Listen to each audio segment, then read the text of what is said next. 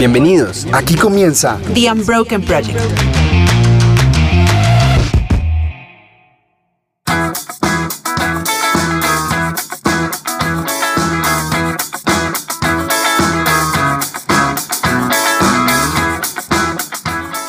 Hola y bienvenidos a un programa de Unbroken Project muy especial que tenemos el día de hoy en vivo. Qué emoción es tener público en vivo, nunca lo habíamos Lindo, hecho lindo. de esta forma. Es, es especial el programa de hoy con público en vivo porque a diferencia de Chespirito tenemos risas en la vida real.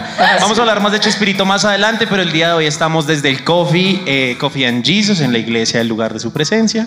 Eh, tenemos patrocinadores, hoy con Amazon Music, que más adelante tendremos un invitado especial de Amazon. Y pues obviamente Eso. nuestro invitado que ya lo vamos a presentar. Antes de eso, permítanme presentar a la mesa. Hoy estamos con Sara Céspedes. Hola a todos, ¿cómo están? Es, es más emocionante con público, ¿no te parece? Quiero decir para los que todavía están pensando si vienen o no, o nos están escuchando por ahí, que vengan porque hay regalos. Así es, así es. Ya se animaron, muy Las bien. personas que están aquí ya están haciendo fila por su regalo.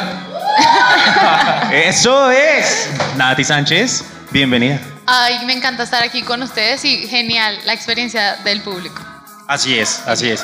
Y Richie Cantor. Oiga, Dani, ¿cómo está? Gracias por la invitación, chévere. Estamos felices. Es muy gratificante tener gente con nosotros, porque se siente por fin que estamos con alguien.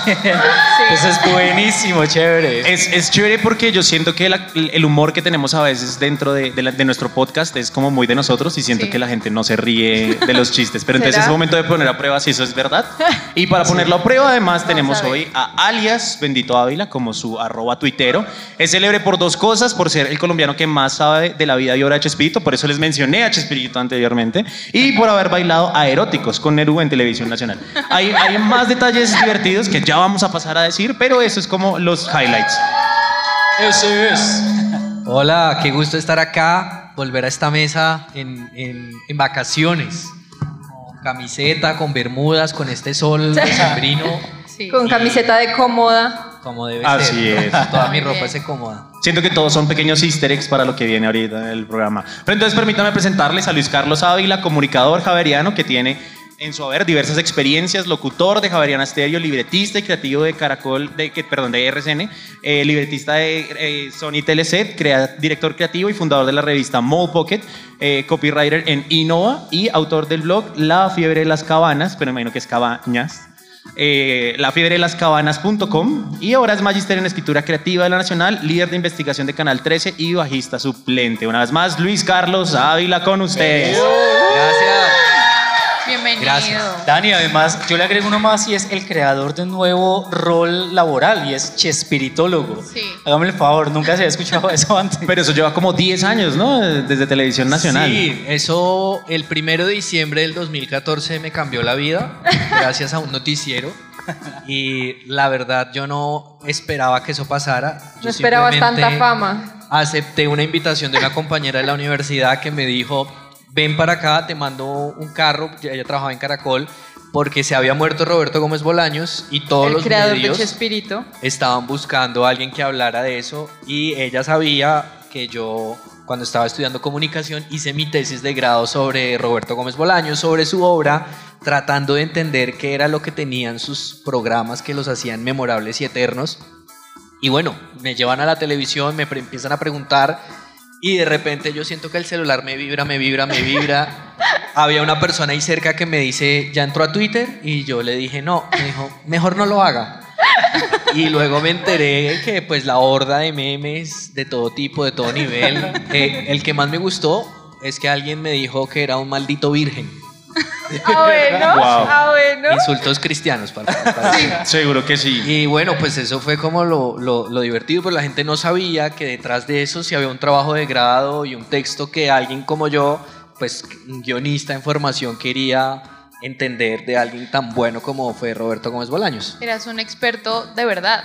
Y me volví experto, así me dicen, eh, pues porque sí, yo sé cosas y datos de los programas, pero más que todo era defender un producto creativo y el, el libro que escribí, básicamente. Luisca, ¿qué es lo más raro que sabes de Chespirito o de Roberto Gómez Bolaños? Como que tú dices, esto seguro nadie lo sabe y mi experiencia me llevó a saber esto. Este es tu momento. ¿Saben cuál es el nombre del profesor Girafales? El- o sea, el nombre en la serie. El nombre del personaje. Del ¿No es profesor. Girafales? No, pues, No. él- su cargo es profesor, su apellido es Girafales. Pero el nombre. Pero él, su nombre de pila del personaje es Inocencio. ¿Cómo? Inocencio Girafales. Oh, wow. Ok. Instruyéndonos. Bien. Tremendo. Y ahora, además de que estamos teniendo datazos, quiero darle la bienvenida a nuestro segundo invitado del día de hoy, que es Alexa de Amazon. Y. Bien. Alexa, ¿cuál es la mejor emisora de Dial en AM? Hola a toda la gente de Unbroken Project, el mejor podcast de su presencia radio. La mejor emisora en dial AM es 1060 AM, llamada su presencia radio. ¿Cómo sabe? ¿Cómo sabe? Ya lo oyeron, Alexa lo sabe. Vamos a una pequeña pausa musical y ya regresamos.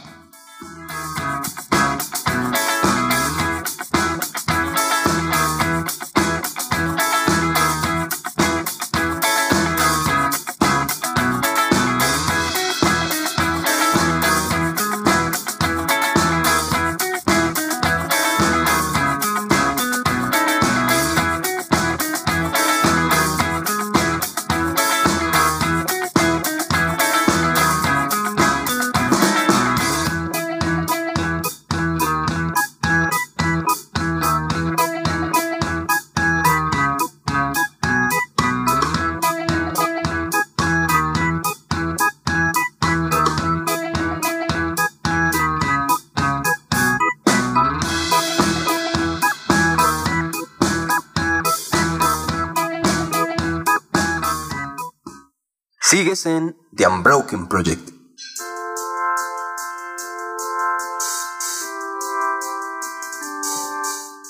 Seguimos aquí en Unbroken Project con Luis Carlos Ávila, el cual hemos invitado el día de hoy, pues, o sea, entre muchas cosas que tiene en verdad. Pero hoy tenemos un programa en realidad especial sobre nuestra serie de chick flicks. Entonces, no sé si tú, Sari, nos quieres hacer el honor de decirnos qué es un chick flick para las personas que posiblemente nunca han escuchado este término y estén aquí con nosotros el día de hoy. Claro que sí. Bueno, un chick flick es una comedia romántica, es la manera en la que en inglés se le llama a este tipo de películas y básicamente es un género de películas que habla sobre el amor o sobre ciertas temáticas que son, entre comillas, muy femeninas. Entonces, a mí me encanta hablar de ese tema porque siento que aun cuando puede parecer superficial, realmente es un tema muy, muy profundo que nos permite hablar de cosas que vemos en la sociedad, de roles de género, incluso de cómo nosotros mismos aprendemos a relacionarnos con otras personas. Creo que al final siempre la narración y la ficción es un reflejo de lo que realmente está sucediendo en la sociedad. Oye, pero chick flick se puede utilizar tanto para película como para serie, como para cortometraje, lo que sea. Pues yo creería que sí, pero creo que aquí tenemos al experto precisamente para preguntarle. Pues digamos que lo más importante que hay que entender es que este subgénero romántico sí tiene una base cinematográfica, pero se consolida como una forma de contar historias con una base amorosa y romántica. Y eso digamos que es algo que en Latinoamérica sabemos muy de cerca porque somos un continente potencia De en mucho melodrama, drama. potencia en telenovelas, que es la forma en que estas narrativas llegan a, a un medio masivo de comunicación. Y pues en Colombia, que ni se diga, aquí hemos producido telenovelas de todo tipo, de todo calibre, y eso nos pone como en el radar mundial. Bien. ¿Y a ti te gustan las chick flicks? Me imagino. Sí, a mí me gustan mucho las historias de amor y las defiendo porque es muy interesante ver que hay un fenómeno desde mi punto de vista un poco machista de pensar que esas historias o, o las novelas, comillas, dicen son cosas de viejas, ¿no? Como Mm, si fuera una total. cosa displicente y no. Quienes trabajamos en televisión y escribimos telenovelas sabemos que hay una muy profunda revisión y una introspección en torno al amor, ¿vale? Y creo que como seres humanos, hombres y mujeres, todos estamos siempre en predilección de querer tener una historia de amor que contar. De hecho, mi vida puede ser un chick flick ahora que lo pienso.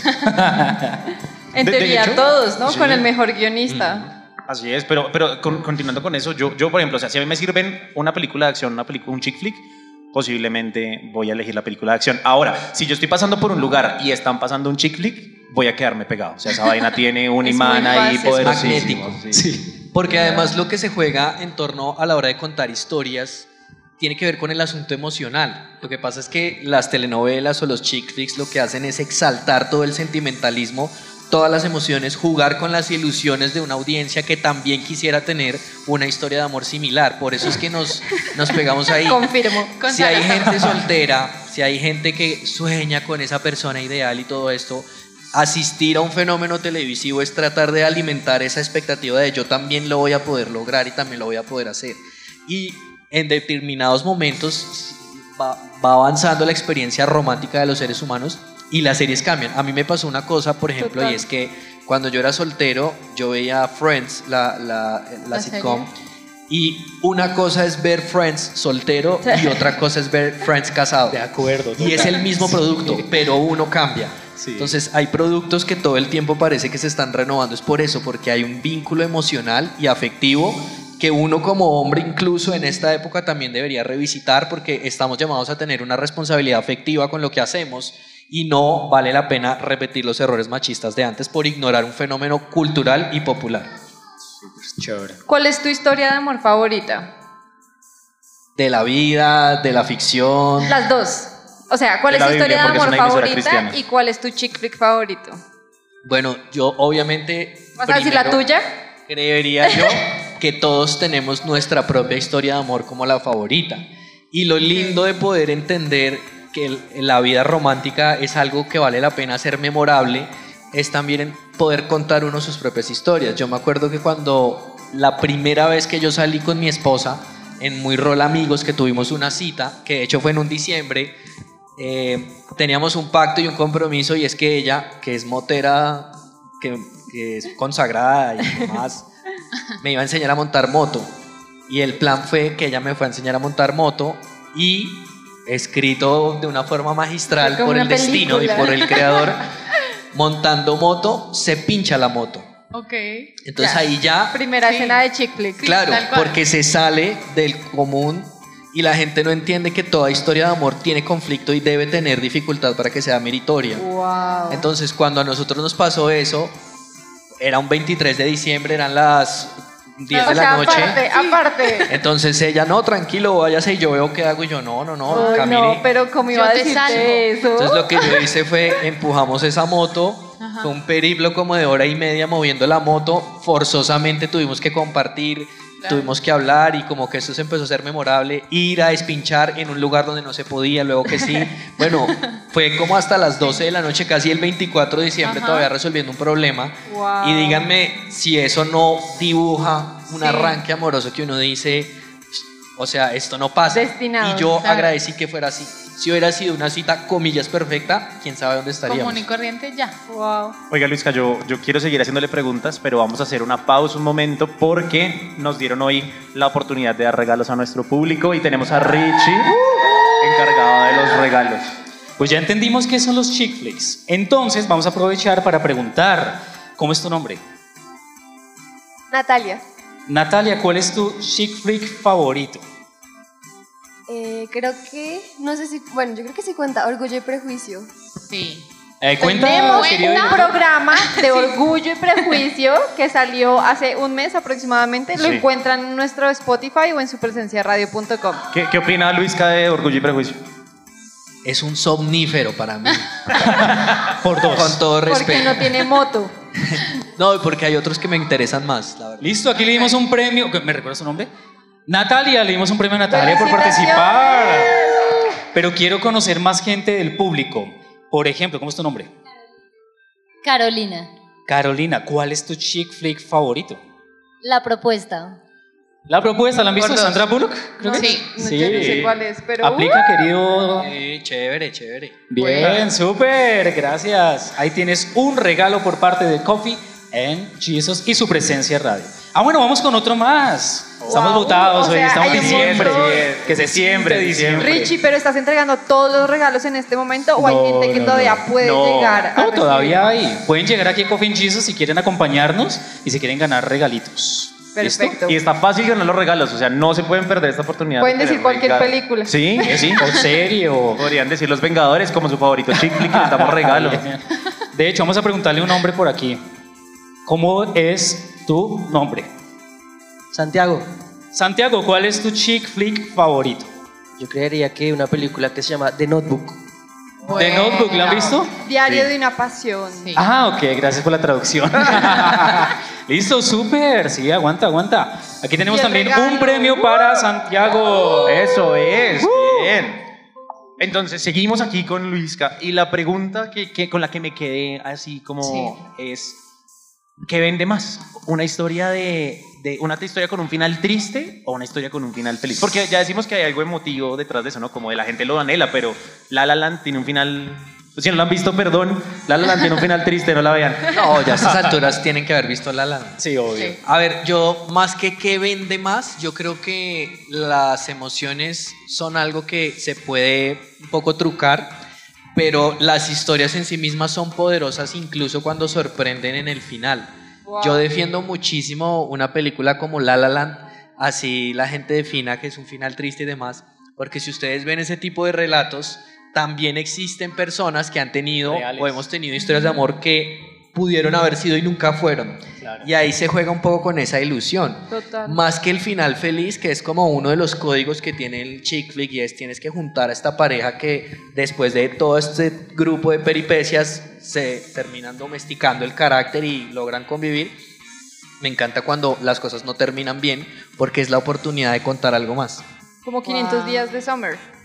Sí, esa película, Sí. también hay un, hay un episodio al respecto próximamente. Difícil película, ¿no? Dolorosísima. Esa, esa es, yo creo que esa es mi favorita, precisamente por eso. Es brava. es Oigan, dura. en cambio, aprovechando la temporada, debo confesar que a mí me gustan mucho las películas navideñas, que son clásicas que uno ya sabe de qué se va a tratar, pero que son chick flicks que me encantan. Yo no sé por qué me encantan tanto. Me mueven Claro. las emociones. No, es que yo creo que lo más importante es ser honestos frente a que todos necesitamos ver historias de amor simplemente por entretenimiento o para alimentar nuestro propio aparato emocional o para contraidentificarnos y decir jamás haría eso, pero me sirvió como para una suerte de reflejo, ¿no? Hay una que me encanta que se llama As Good As It Gets, Mejor Imposible, no sé Sí. si la han visto, que tiene toda la estructura, que está muy bien escrita, que es con Jack Nicholson y Helen Hunt. Y al principio uno odia al personaje, y es terrible, es psicorrígido, maltrata a las meseras, en fin. Pero el amor, basado en la, en la idea de un chick flick, el amor te Redime. ayuda a redimir tus propias emociones y tus propios traumas. Entonces es lindo cuando en una historia uno puede transformarse y ver cómo otros se transforman con una historia de amor. De acuerdo. Bueno, con todo este conocimiento sobre chick flick, nos toca hacer una pausa comercial.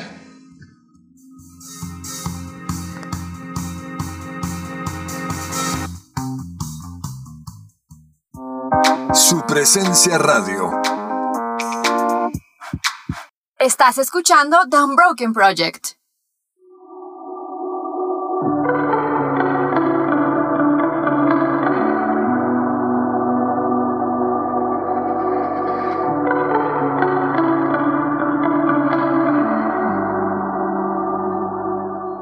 Bien, seguimos en nuestro programa sobre chick flicks, disfrutando una deliciosa bebida del Coffee and Jesus y con Luis Carlos y con nuestro público, claramente.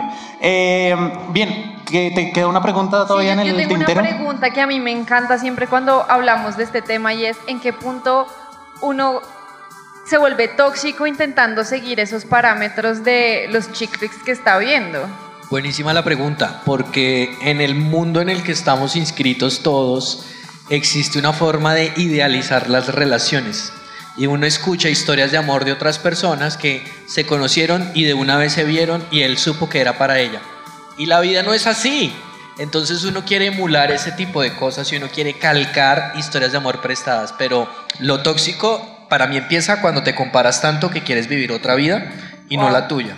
Wow. Una historia de amor lo que tiene que hacer es detonar cuestionamientos tuyos, personales, y movilizarte a algo mejor, pero desde tu trinchera y tu barrera. No a imitar otro tipo de relatos. Porque si fuera por eso, pues todo el mundo tendría la misma historia de amor de Topacio, de Gaviota o de Betty y pues no vendría el caso.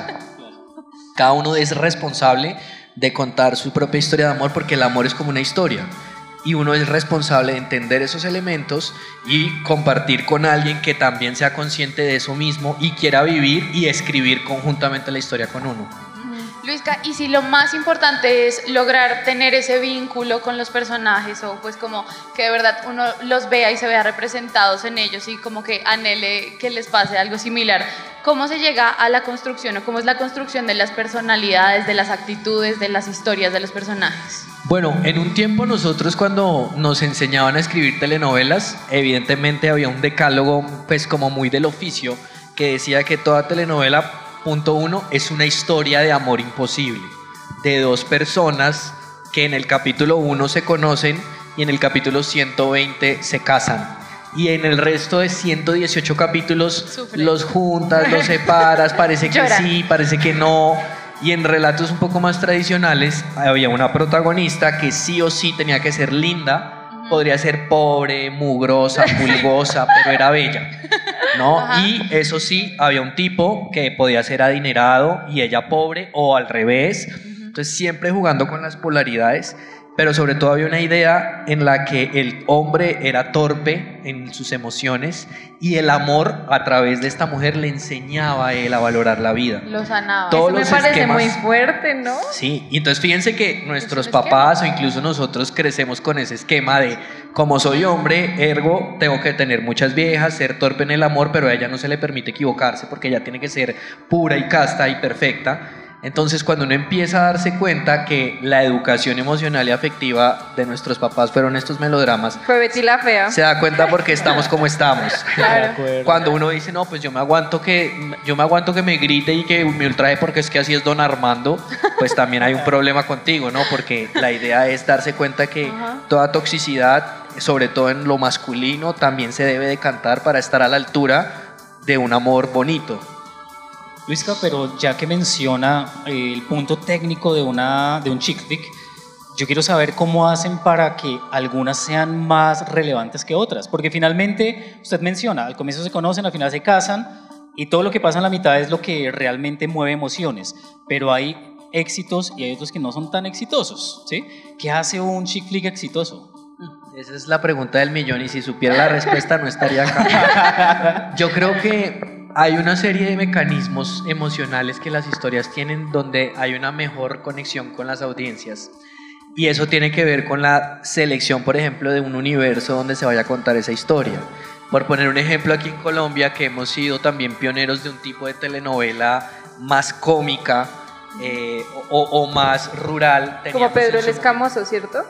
Como Pedro el Escamoso, o la misma café con aroma de mujer que utilizó todo el mecanismo de los del café en Colombia, que es un producto estándar y que nos distingue y demás, para contar una historia de amor entre una mujer que era recolectora y el duro o el nieto de la empresa de los recolectores que no van a poder y, y esto y lo otro. Yo creo que es cuestión también de escoger un universo en donde va a suceder esta historia y pensar en unos personajes que tengan rasgos relevantes que hagan que sean diferentes a lo que ya se ha visto. Y creo que en Colombia hemos dado pistas de que sí se pueden contar historias de amor diferentes. Y eh, con eso, bueno, hablabas del decálogo, pero eso era lo que pasaba antes, ¿no? Y, cómo se escribió una buena chick flick hoy día. ¿Qué, ¿Qué, tiene una buena chick flick colombiana, además? Sobre todo, aparte con todas las cosas que están cambiando, como ya no es el hombre que no tiene emociones y no sabe qué hacer con eso, ya no es la mujer que es pura, prístina, con todos esos cambios que eso es muy interesante porque con la entrada muy, muy marcada de las plataformas, te piden un poco ese tipo de relatos donde hayan relaciones más contemporáneas. Es decir, eh, vemos que el matrimonio ya no es el final, el matrimonio puede ser el inicio. Y eso es lindo desmitificarlo porque cuando uno veía telenovelas antes le decían a uno se casaron y vivieron felices por siempre.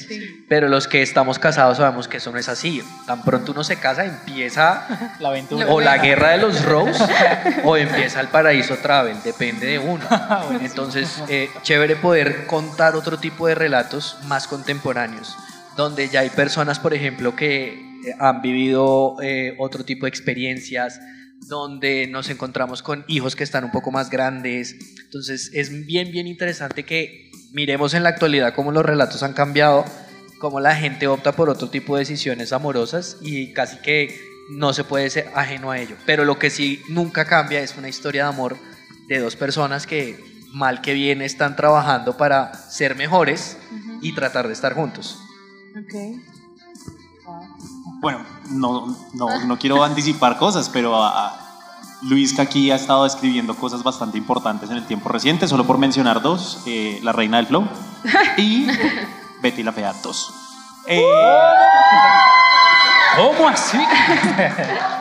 ya vamos a hablar un poco más de, de Betty la Fea a futuro, pero, pero por ejemplo, ¿qué fue lo especial de, de La Reina del Flow? ¿Cuál es ese coso que lo hizo de tan distinto y tan icónico? Claro, porque fue algo escrito en Colombia, desarrollado en Colombia, pero a nivel mundial fue de los más vistos en Netflix. Bueno, lo que pasa con La Reina del Flow, que es una historia original de un libretista que se llama Andrés Salgado, es que él tuvo una idea buena y fue contar un melodrama que, si ustedes lo ven, es muy clásico, pero simplemente se actualizó el universo. Entonces vamos a contarle en un universo actualizado de reggaetón, de comuna, donde hay alguien que le roba las canciones a otra persona, pero también se involucra con ella y ella se quiere vengar. No está contándose nada más que un libro que es como la Biblia del melodrama, que se llama El Conde de Montecristo. Entonces simplemente aquí es una mujer que viene con otra identidad a buscar venganza, pero todavía está enamorada de su victimario y su verdugo, y luego se entera que tuvo un hijo con él. Elementos muy del melodrama. Sí, eso fue una cosa muy chévere porque cuando se hizo La Reina del Flow, pues era un producto para Canal Caracol que empezó a salir acá al aire y se, se mostró, pero luego llega Netflix y luego resulta que se vuelve el primer producto colombiano en la historia en ganarse un premio Emmy. Entonces, una serie de cosas que no se hubieran buscado y que suceden es cuando la base está bien hecha, cuando la idea está actualizada, cuando la historia de amor está bien contada y la gente se encarga de regar la bola. El- lo, lo lindo es eso, como que las aspiraciones no eran vamos a escribir esto para ganar un Emmy, sino uno empieza como contando una historia en la que uno cree y con el paso del tiempo, más las audiencias ratificándolo, se da uno cuenta que, que de pronto eso que pensamos es algo que muchos han pensado también.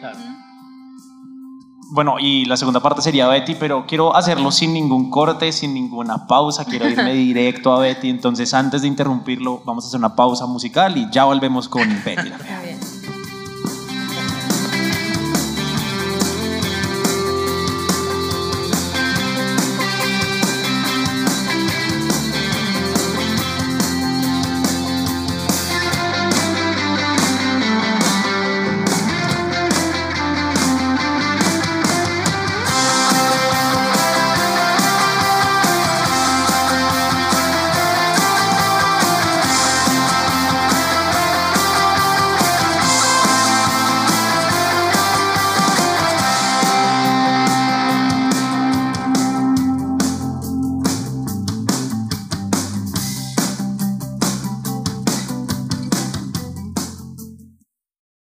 Estás escuchando The Unbroken Project.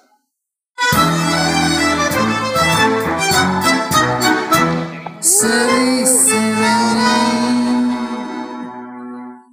dice se que Yo, sinceramente, estaba muy pequeño cuando Betty salió, entonces para mí Betty son recuerdos eh, fugaces así en la noche.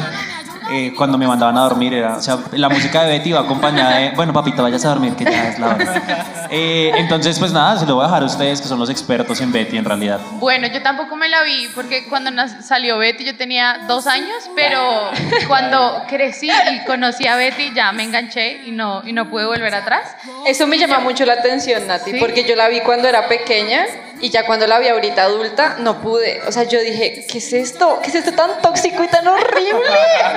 ¿Por qué defendemos esto como el mejor producto que tiene Colombia? Es, es tremendo porque también uno ve como, bueno, es que, es que hay tanto de hablar que Betty, pero yo veo que hay muchos rasgos de cosas que uno ya no repetiría y cosas que si uno dijera ahora en un producto actual, pues todo el mundo se le vendría encima, el machismo tan representado en Don Hermes, en Armando, en muchas cosas. Pero quería preguntarte, porque ahorita cuando estabas hablando pensaba en una frase que se dice mucho en publicidad y es que ya todo está inventado. Entonces las nuevas, las nuevas chick flicks son como adaptaciones de personajes, de ámbitos, de culturas. Pero yo sí siento que con Betty hicieron algo muy, muy diferente y quiero que me hables de eso. Y fue, estabas diciéndonos que todas las protagonistas eran lindas, podían ser pobres, podían ser lo que sea, pero eran lindas. Y en Betty encontramos algo totalmente diferente y era de verdad, ella nadie la iba a mirar. ¿Qué, qué fue lo que evolucionó, como lo que explotó Betty con respecto a eso? Yo soy Betty la Fea, es una historia creada por Fernando Gaitán, que para mí es uno de los maestros de este oficio. Tuve la bendición de trabajar con él en algún momento en RCN y el saber que Gaitán había escrito eso para mí siempre fue como, ¿qué, qué fue lo que él vio? Y él contaba que cuando él trabajaba en televisión, pues la televisión es el mundo de la belleza donde siempre las protagonistas son bellas, pero incluso cuando tú trabajas en un canal, ves a las modelos, a las presentadoras, y hay un sector nunca iluminado, que son las secretarias, que son la parte oculta de que cimienta eso bello. Entonces creo que la genialidad de Fernando estuvo en poner los ojos fue en qué pasaría si contamos la historia de esos nadie o de esos que no nunca van a ser parte activa y poner los ojos ahí lo llevó a hacer una cosa muy interesante y es si el melodrama tradicional tiene una mujer que por excelencia es bonita, ¿qué pasaría si contamos la historia de una fea? Y una fea insertada en un mundo de los bellos, los que bellos. es el mundo de la moda y el mundo del estilo y el glamour. Creo que ese proyecto no solamente habla muy bien de, de Colombia, sino nos produce muy profundas reflexiones en torno a lo que significa la belleza, lo que significa la colombianidad, porque RCN le apostó cuando empezó eh, como canal privado a Betty la Fea y Betty entra como un proyecto barato que se grababa en estudio todo y rapidín, rapidín, que incluso me enteré después porque me lo contaron ellos, iba a ser como para las 6 de la tarde y O porque sea, horario no prime. Sí, Horario o sea, Rosa de una comedia X, Lo más X. sí. pero el presidente del canal de esa época y, la, y Gaitán, que ya había hecho café, ya tenía un poquito de reputación en el mundo, pues dijeron, mandemos esto en la noche y se convierte en un fenómeno eh, particularmente porque teníamos una mujer fea que en el capítulo 1 no da la cara sino hasta el final. Hay una serie de recursos muy interesantes en torno a la comedia que poco a poco fueron presentándonos a un personaje entrañable y no solamente fue Betty, sino todo el coro de personajes que hay detrás, porque es que a mí me, me impacta de Betty que todos los personajes pegaron y que eso pase en un producto es muy difícil. Todos son figuras, todos son destacables, todo el elenco, uno no se imagina el elenco sin ninguno de ellos. Entonces sí hay varias cosas que vale la pena analizar, pero creo que la genialidad de Fernando estuvo ahí y, y sobre todo en, en poderlo haber encarnado bajo una selección de casting que fue ideal, ¿no? Y, Claro. Luisca, y sin ser betirólogo, así como su espiritólogo, me di cuenta de algo y es que también habla del común de las oficinas, ¿no? Es lo que la gente vivía en ese momento y lo que pegó. Sin embargo, ¿por qué hoy en día sigue pegando la novela? Porque es que la han pasado 10 veces en todas las plataformas que quiera y uno la sigue viendo, que es lo mejor de todo. O sea, yo me la conozco de principio a fin, me conozco toda la historia, pero la sigo viendo. ¿Por qué? Bueno, yo hablo como fan de Betty porque también la vi desde muy niño, la he visto varias veces y he sido muy seguidor, entonces entrar a trabajar en Betty es como entrar Wow. a Disneyland para mí. Entonces, eso es una cosa que el elenco se ha preguntado, que todos nos hemos preguntado y definitivamente es algo que todavía uno no termina de dilucidar. Es lo que pasa con los programas de Chespirito. Usted le pregunta al elenco de Betty o, a- o al elenco de Roberto Gómez Bolaños, ¿ustedes por qué creen que esto pega? Y ellos dicen, no, es que No lo sé. sabemos. O sea, No, nosotros nos levantábamos todos los días a grabar. El elenco de Betty cuenta que ellos iban, grababan, iban, grababan. Hasta que hay un capítulo de Betty que es cuando ella tiene una, un intento de, de soborno Ah. y le piden que, que haga una cosa y la otra que resultó que a Fernando Gaitán lo llama el presidente de la época, Andrés Pastrana. ¿De Colombia? Sí, Sí. y Wow. le dice, Muy buena historia. Betty no va a aceptar el soborno, ¿cierto que no? Todo. Ajá. usted no puede hacer eso, este país está viviendo una crisis ético-moral, si usted llega a hacer eso le está mandando un mensaje errado al país. Y ellos, obviamente, Betty no lo iba a aceptar, pero sí hubo que reescribir varias cosas. Entonces Wow. ellos cuentan todo eso, más el hecho de que después salieron a la calle y ya los empezaron a reconocer, y fue como esto se volvió un, un éxito, no se sabe cómo ni por qué. Yo creo que sí hay unos elementos clave que tiene y es eh, un- una historia de amor o un chick flick para estar en sintonía con lo que estamos hablando. Tiene unos elementos de comedia que hacen de la televisión y la telenovela colombiana una marca especial. Aquí se busca telenovela con comedia y a los libretistas colombianos nos perfilan es desde ahí. También creo que hay unos personajes entrañables que tienen una forma de ser, con unos dichos que se repiten, ¿no? Con una serie de, de relacionamientos bien interesantes. Pero también creo que lo más importante en la actualidad es el elemento de la nostalgia. Muchos de nosotros vivimos y asistimos a estos fenómenos televisivos por aquellas épocas de antaño y nos gusta por lo que vimos. Por esa razón, la nueva Betty en Amazon Prime va a pegar. Buenísimo, buenísimo. Espérenla. Se, se me, se me adelantó. Ah. No, pero, pero ya que entramos en eso, eh, ¿cómo, ¿cómo se construye un, un Betty la Fea 2 después del éxito de, de, de la- de Betty la Fea 1, ¿no? Que tiene un buen Un cierre. reto. O sea, en el concepto de un buen cierre es Betty se casa con Don Armando. Lo esperamos toda la vida. y, y pues uno quedaría satisfecho con eso, pero sí, ¿qué, qué, qué- ideas, qué, qué productos empiezan a salir a partir de, de esa También oportunidad? porque sobre si no saben, hay, un, hay una Ajá. segunda temporada de Betty la Fea viejita. Ecomoda, ¿no? Sí. Ecomoda, Sí, sí, sí. que no pegó para nada. Que duró como 10 sea, capítulos nada más. Exacto, la So- cortaron. Pero Betty la Fea 2 va a ser un éxito, o sea, nada, Ecomoda no existió. Lo que pasa con Ecomoda es que es muy difícil volver a contar una historia con un cierre tan emblemático como Claro. tuvo Betty la Fea y es juntamos a la pareja, nace la hija y volver a separarlos pues era y además tan cerca por unas decisiones más de corte comercial como como esto le está yendo también van a seguir Ajá. con un elenco desgastado con un Gaitán Claro. que incluso escribiendo la novela se divorció que no dormía o sea al final fue muy tortuoso entonces creo que por eso ese espíritu de cómoda estaba impregnado de ya, se acaba esta vaina y ya. Pero el crear una Betty 25 años después o tratar de continuar esta historia. Sí, Uy, ¿Cuántos años tiene? 1999. ¿25 desde el final o 28? 25 desde...? Por 25 desde el, desde el estreno. Ah, sí, sí, sí. Wow. Entonces, tiene una serie de retos y ahí es chévere también hablar de las personas que han estado integrando el equipo de escritores.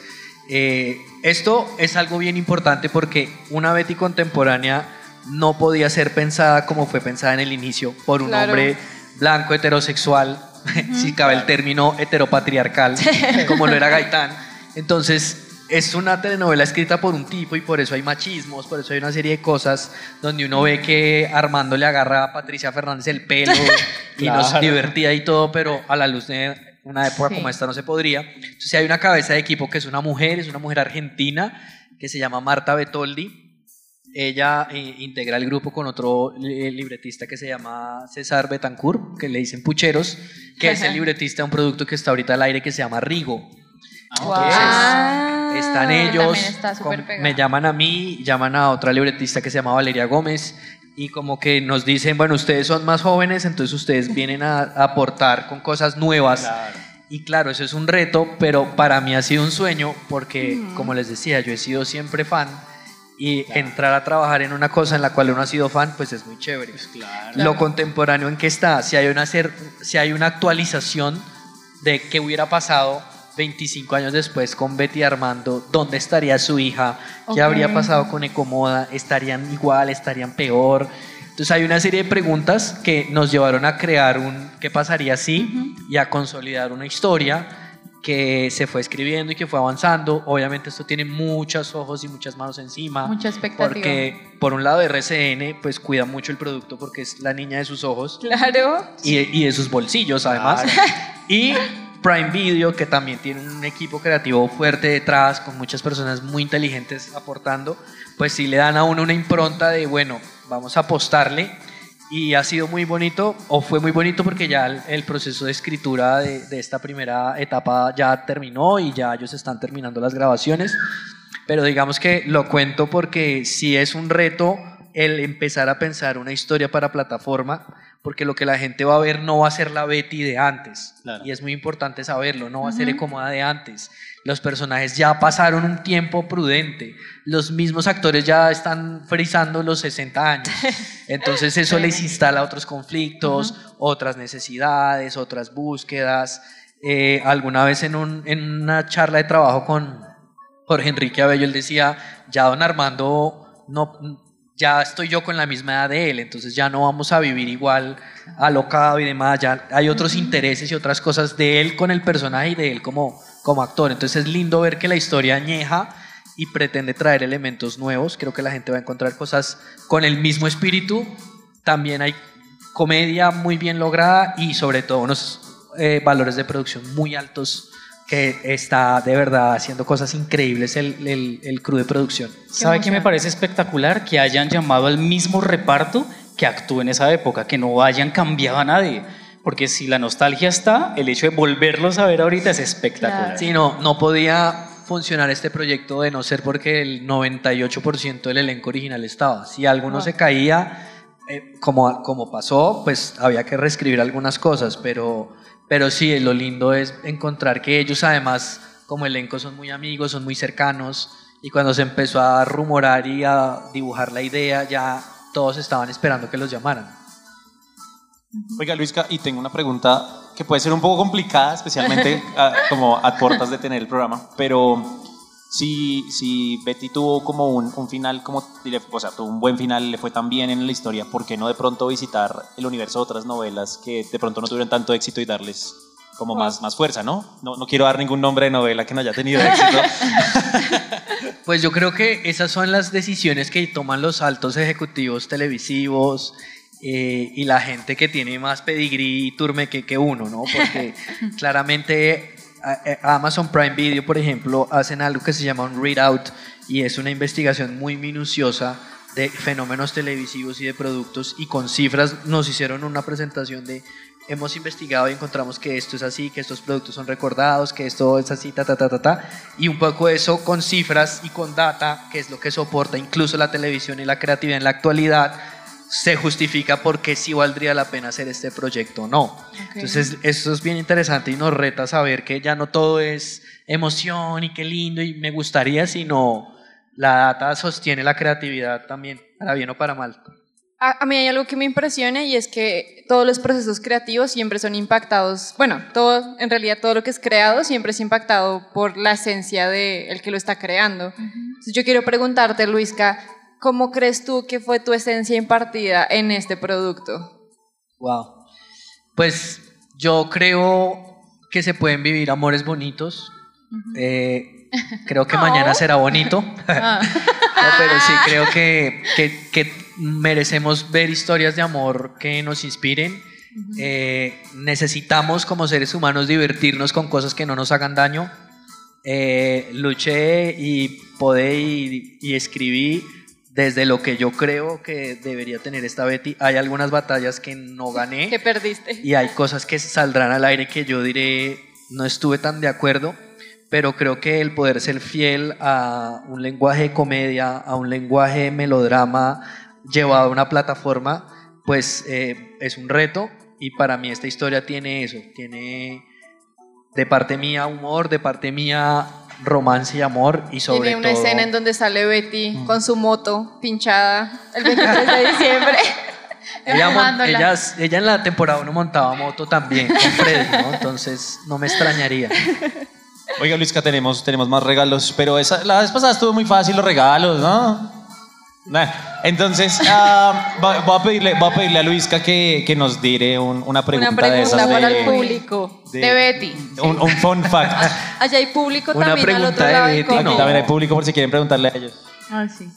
El que, el que, el que sepa la respuesta puede venir, acercarse y, y le daremos, le daremos, Sí, le daremos el, eh, el- el regalo. Listo, entonces. Busca a alguien, Richie. Busca Aquí estoy, a ver, a ver. Uy, me hacen ojitos por aquí. Un fan, que se Cuatro- identifique un fan. Aquí, ¿tú alguna vez viste Betty? Obvio, ¿sí? Eso es cultura general. Lo digo por cultura general, ¿no? Listo, va la pregunta, Luisca. No, que nos dé tres nombres de personajes del cuartel, por ejemplo. Tres nombres. ¿Recuerdas cuál es el cuartel de las... Exacto, ¿cuáles? Tres nombres. Ay, Dios mío, la memoria ya me está fallando. Estaba. mm, Dios mío. Tranquila, tranquila, respira. Piensa. Todos Estaba estamos Berta. nerviosos. Berta, ajá. Muy bien, uno, faltan dos. Una pista del público, alguien que nos Una ayude que con era algo. alta, alta. La quita la alta. La flaquita la alta. Pero ¿cómo se llamaban? Es decir, empieza por ese, te voy a dar una pista. Sa- San- ¿Sandra? Listo, van Sandra. dos. Sandra. Falta uno. Listo, van dos. Berta, Sandra y falta una. Ayúdenlo, público, ayúdenlo. Por acá están Ah, diciendo. pues Betty. Y Ah, De acuerdo, de acuerdo. sí. Muy bien, mira, te ganaste un premio por estar acompañándonos hoy. Qué Súper. gran respuesta. Listo, Bien, vamos con más bien, preguntas. tenemos- Hay más tenemos premios. ¿Sí? Sí, claro, tenemos premios. una frase característica de algún personaje. Oh, bien, ¿cómo es tu nombre? Andrés. Andrés. Una, ¿Alguna vez se vio Betty, sí o no? Claro, como tres veces, cuatro veces. ¿Listo? Una frase característica de algún personaje. Una bien cristiana porque estamos en una iglesia. Acuerdo. ¿Sabe quién tenía hartas frases? El mensajero, Freddy. Freddy, ¿Recuerdan? claro. ¿Se acuerda de Freddy? Y Hugo. Ah, oh, la peliteñida. Ahí les iba dando varias pistas. Ay, sí. Pues esa está yo me acuerdo de, de la frase de la peliteñida era eh, de que estudió seis semestres en- de administración en la San Marino. Eso es. Clásica, clásica. Luis, ¿cuál es su Súper, listo. Vamos con otras Tiene que dos. ganarse el premio. Vamos por este lado. parecer. Y aquí se escucha más duro. La. Listo. ¿Sí están, ¿Sí están atentos al programa? Bueno, a ver, vamos contigo. ¿Cómo es tu nombre? Laura. Laura, ¿quiere una pregunta, mi querido Luisca? Eh, una, ah, ¿Tuviste Betty? ¿Sí? Sí, tiene cara de fan. Eh, sí, yo creo que tienes cara de fan. ¿Qué estudió Betty, sabes? Economía. Sí. ¿De verdad? ¿En dónde? Buenísimo, te ganaste un libro. Gracias por acompañarnos. Sí, y tenemos una más. Aquí hay un hombre, eso. Sí, los hombres también vimos Betty Sí, para que los sepan. hombres Sí, también. Yo no, pero los hombres sí, yo no, pero los No, hombres sí. Yo casi me hago un tatuaje Fue lo primero todo, que dijo no. Luisca, que los chick flicks no son para solo mujeres. Totalmente de acuerdo. Entonces, ¿cómo es tu nombre? Juan. Juan, ¿alguna pregunta, Luisca? Eh, ¿Qué le preguntamos a Juan? Cuéntanos tu historia de amor. ¡Mentira! No, Eso nos da pero- para otro programa entero. Una, una hecha espíritu como para cambiar. Eh, a ver, sí. eh, preguntémosle a Juan, eh, ¿cómo se llamaba, usted vio Betty, cómo se llamaba la empresa que crearon Nicolás y Betty? Ah, muy fácil. Terramoda. Muy Bien. bien. Oh, sin pensarlo. Y lo respondió con una seguridad. Sí, claro. Casi que fue accionista de Terramoda y todo. Si hubiera existido, obviamente. Bravo. Muy bien. Bueno, y lastimosamente las cosas buenas se tienen que acabar. Ay, ¿cómo así ya? ¿Tan Sí, rápido? sí, Betty porque también se aquí, acabará. aquí ya nos están diciendo que pues esto estuvo bueno, pero pues nada, Luisca, muchas gracias por haber aceptado la invitación. Esperamos que sea Tremendo. un exitazo. Eh, Betty la Fea 2. Va a ser, sí. Más que un exitazo, esperamos que vuelva Así a parar es. el país, en verdad. Eh, La gente decida para reuniones súper importantes para hablar de lo que pasó la noche anterior en Betty. Eh, para las personas que están aquí, si quieren acompañarnos después, ustedes también que están aquí en nuestro adorado público, hagan un grito. Eh, tenemos eh, el espacio del coffee habilitado todos los días en la terraza. Ahí hay eh, pues actividades como ping pong, FIFA eh, y otras cosas para que puedan venir y pasar un rato agradable. Gracias a todos ustedes por haber estado con nosotros en este programa. Esperamos escucharlos una vez más en The Unbroken Project. Gracias. Gracias, Luis. Chao. Gracias. Gracias.